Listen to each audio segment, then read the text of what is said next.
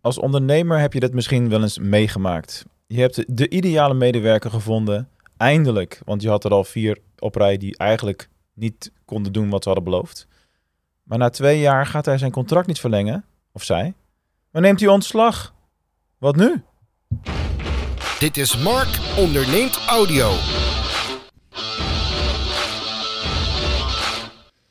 Ja, je, je zult misschien denken, wat heeft dit personeelsverhaaltje nou te maken met, uh, met Google Ads? Nou, veel meer als waar je misschien uh, bij stilstaat en waar je van tevoren aan denkt. En dat is ook iets waarom ik uh, heel erg fan ben van documentatie van de coaching die ik altijd geef in Google Ads trajecten. Want de, de geleerde lessen moeten overdraagbaar zijn. Dat is heel erg belangrijk. Nou, laten we eventjes beginnen aan het begin van deze, van deze reis. Het gaat nou over personeelswisselingen en jouw Google Ads beleid. Dat is de titel van, uh, van deze show. Maar laten we even beginnen bij hoe die dingen überhaupt zo ontstaan. Je hebt het vast wel eens meegemaakt als je met personeel werkt. Dat je uh, nou, de ene persoon die je binnenhaalt is net even wat meer een topper als een andere.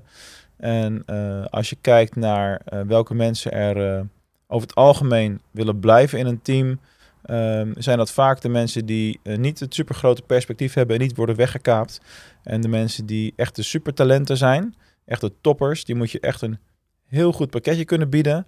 Uh, en anders gaan ze gewoon naar een andere partij of uh, willen ze ergens anders doorgroeien en dat soort dingen. Maar goed, hoe ziet zo'n ideale medewerker in, in essentie nou uit?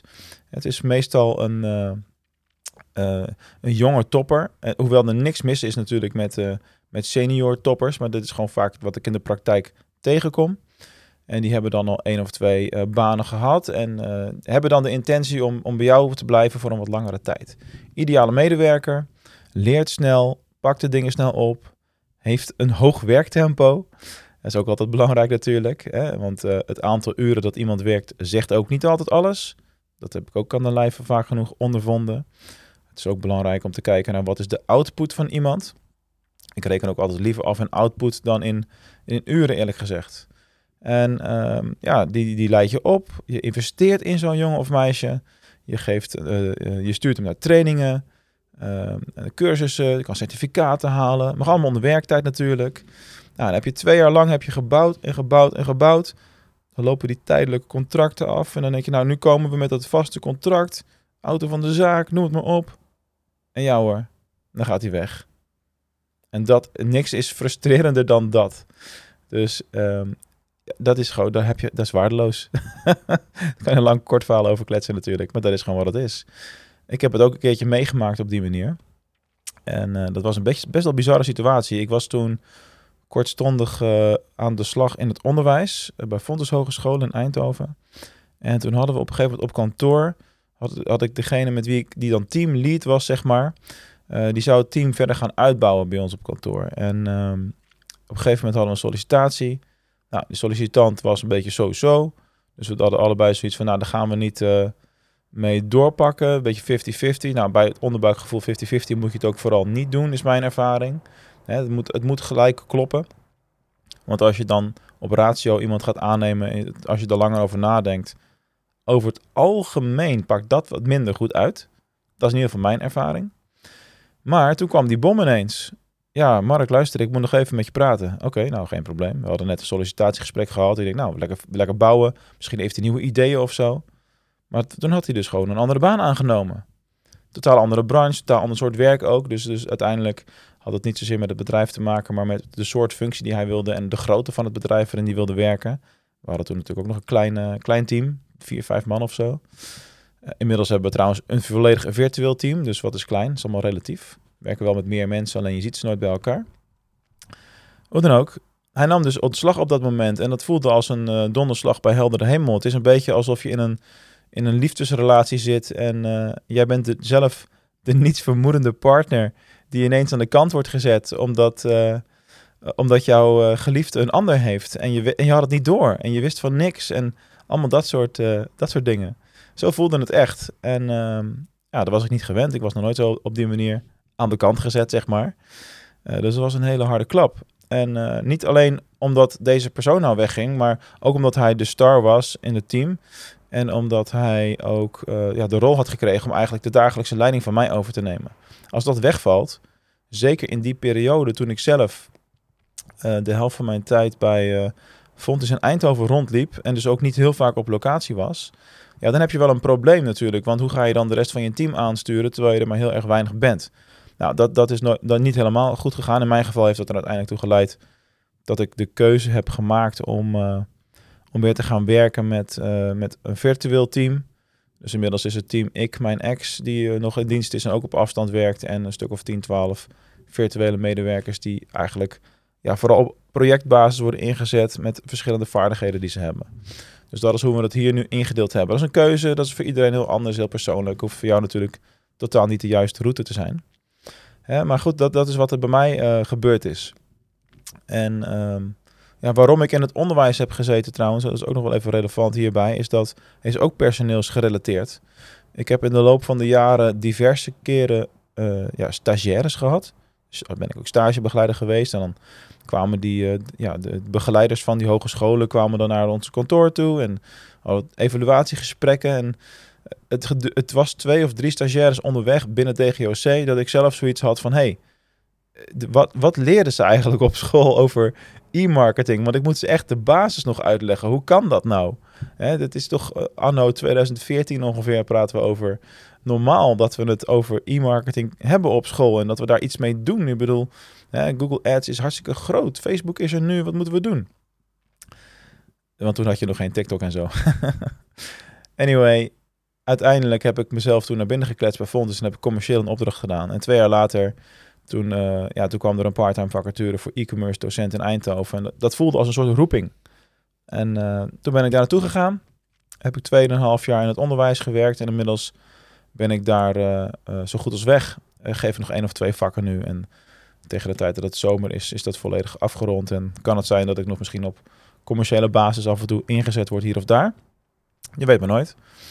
Uh, maar dat uh, uh, ja, past niet meer binnen, binnen wat ik doe met mijn high-end Google Ads coaching en de Google marketing focus die we sinds eind 2021 volledig hebben natuurlijk. Met alle andere dingen die, die ik in mijn bedrijf heb weggesneden. want in essentie doen we alleen nog zoekmachine marketing done for you via DGOC. En, ja, en de Google Ads coaching met de rechtstreeks toegang tot mij in feite via het Mark Onderneemt coachingplan. Hoe dan ook, daarom heb ik ook nog even in het onderwijs rondgelopen. Omdat ik dus de stagiaires laat staan als ze personeel geworden zouden zijn. Want die potentie was er af en toe wel. Ja, dan moet je ze dus vanaf de grond van opbouwen en alles, uh, alles leren.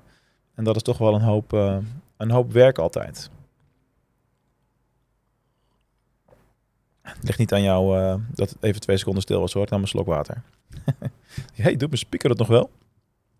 Anyway, wat gebeurt er op zo'n moment? Want op het moment dat je jouw medewerker nog hebt en je bent hem aan het opwaarderen, opwerken als het ware, dan zie je dat uh, ja, de campagnes beter beginnen te lopen natuurlijk. Want er is, er is training geweest, we weten wat hij aan het doen is. En uh, ja, het resultaat begint ook te komen. Ja, vervolgens neemt die jongen of meisje neemt ontslag. En dan krijg je een hele ingewikkelde periode. Want in de meeste bedrijven wordt dat niet goed opgelost. Ja, dat is als... Uh, zoals de technisch directeur bij, uh, bij Ajax, Mark Overmars, van de een op de andere dag weg was. Je hebt niet de volgende dag ineens een nieuwe klaarstaan. En daar gaat wat tijd overheen. En ja, je hoort het goed. Ik heb een Ajax voorbeeld gebruikt als Feyenoord-fan. Ik ben daar niet zo moeilijk in.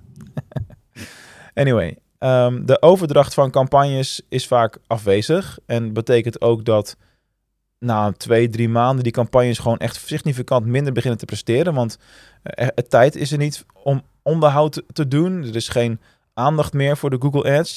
Dit is maar op goed geluk van nou, ik kom er maar niet aan en ik hoop dat het goed blijft lopen. Dat is natuurlijk nooit zo. Eh, dingen veranderen, functies veranderen binnen Google Ads.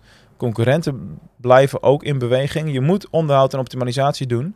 Laat staan dat je eraan toe komt om het verder uit te bouwen en om ervoor te zorgen dat, uh, ja, dat, dat, het succes groter wordt, zeg maar. Want vaak in, in, in deze timing, zeg maar, zet je net op dat moment dat het goed begon te lopen, ja, en dan wordt er een stekker uitgetrokken. Het is een beetje die categorie van, hey, wat we hier aan het doen zijn. Jongens, wat goed, dat werkt.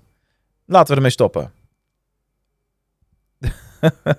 dat is natuurlijk echt het meest verschrikkelijke wat je kan doen. Als iets goed werkt, ga er dan alsjeblieft mee door.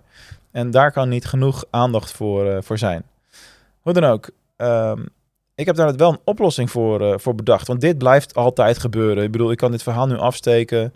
Als ondernemer heb je uiteindelijk geen invloed hierop. In de zin van uh, dat jij niet kan sturen in hoeverre mensen wel of niet blijven. Je kan de randvoorwaarden zo goed mogelijk scheppen. Waardoor het zo aantrekkelijk mogelijk is om bij jou in dienst te blijven. En om dat op die manier te blijven doen. Dus ja, dat kan.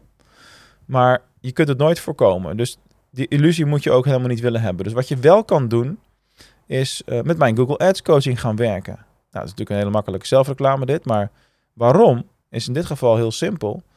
Ik ben enorm bewust van dat degene die ik train in jouw bedrijf, dat die ook wel eens ooit weg zou kunnen gaan. Dus wat doen we? We documenteren alle training. Dat betekent dat vanaf het eerste moment alle coachings altijd worden opgenomen en naar jou worden verzonden, de videobestanden. Dus je hebt altijd een ja, soort van terugkijkoptie van met alles wat er behandeld is, welke dingen er tijd en aandacht nodig hebben, wat de plan van aanpak is geweest. En die documentatie is er dan dus ook. Dat betekent dat als je na een jaar coaching klaar bent en je denkt van hé, hey, eh, hoe, was dit ook alweer? Uh, zelfs als die medewerker gewoon wel blijft, want het gebeurt natuurlijk vaker dat iemand gewoon langer blijft als dat ze echt weggaan. Dan uh, kun je terugkijken en kun je nog eens nagaan van wat is ook alweer de aanpak geweest en waarom hebben we de dingen gedaan die we hebben gedaan. Want meestal is het zo dat een groot gedeelte van, ja, van het plan van aanpak heeft een jaarlijkse cyclus. En kun je dus na een jaar ook weer gaan herhalen. Dus dan kun je ook zonder mijn coaching daarna uh, gewoon verder gaan en, ja, en daarmee doorgaan. En daarnaast is het zo dat ik in die coaching ook wel aandacht besteed met die trainee om de dingen zelf uit te schrijven. Van waar hij mee bezig is, hoe dingen werken, wat, wat de strategie erachter is van het bedrijf zelf, zeg maar.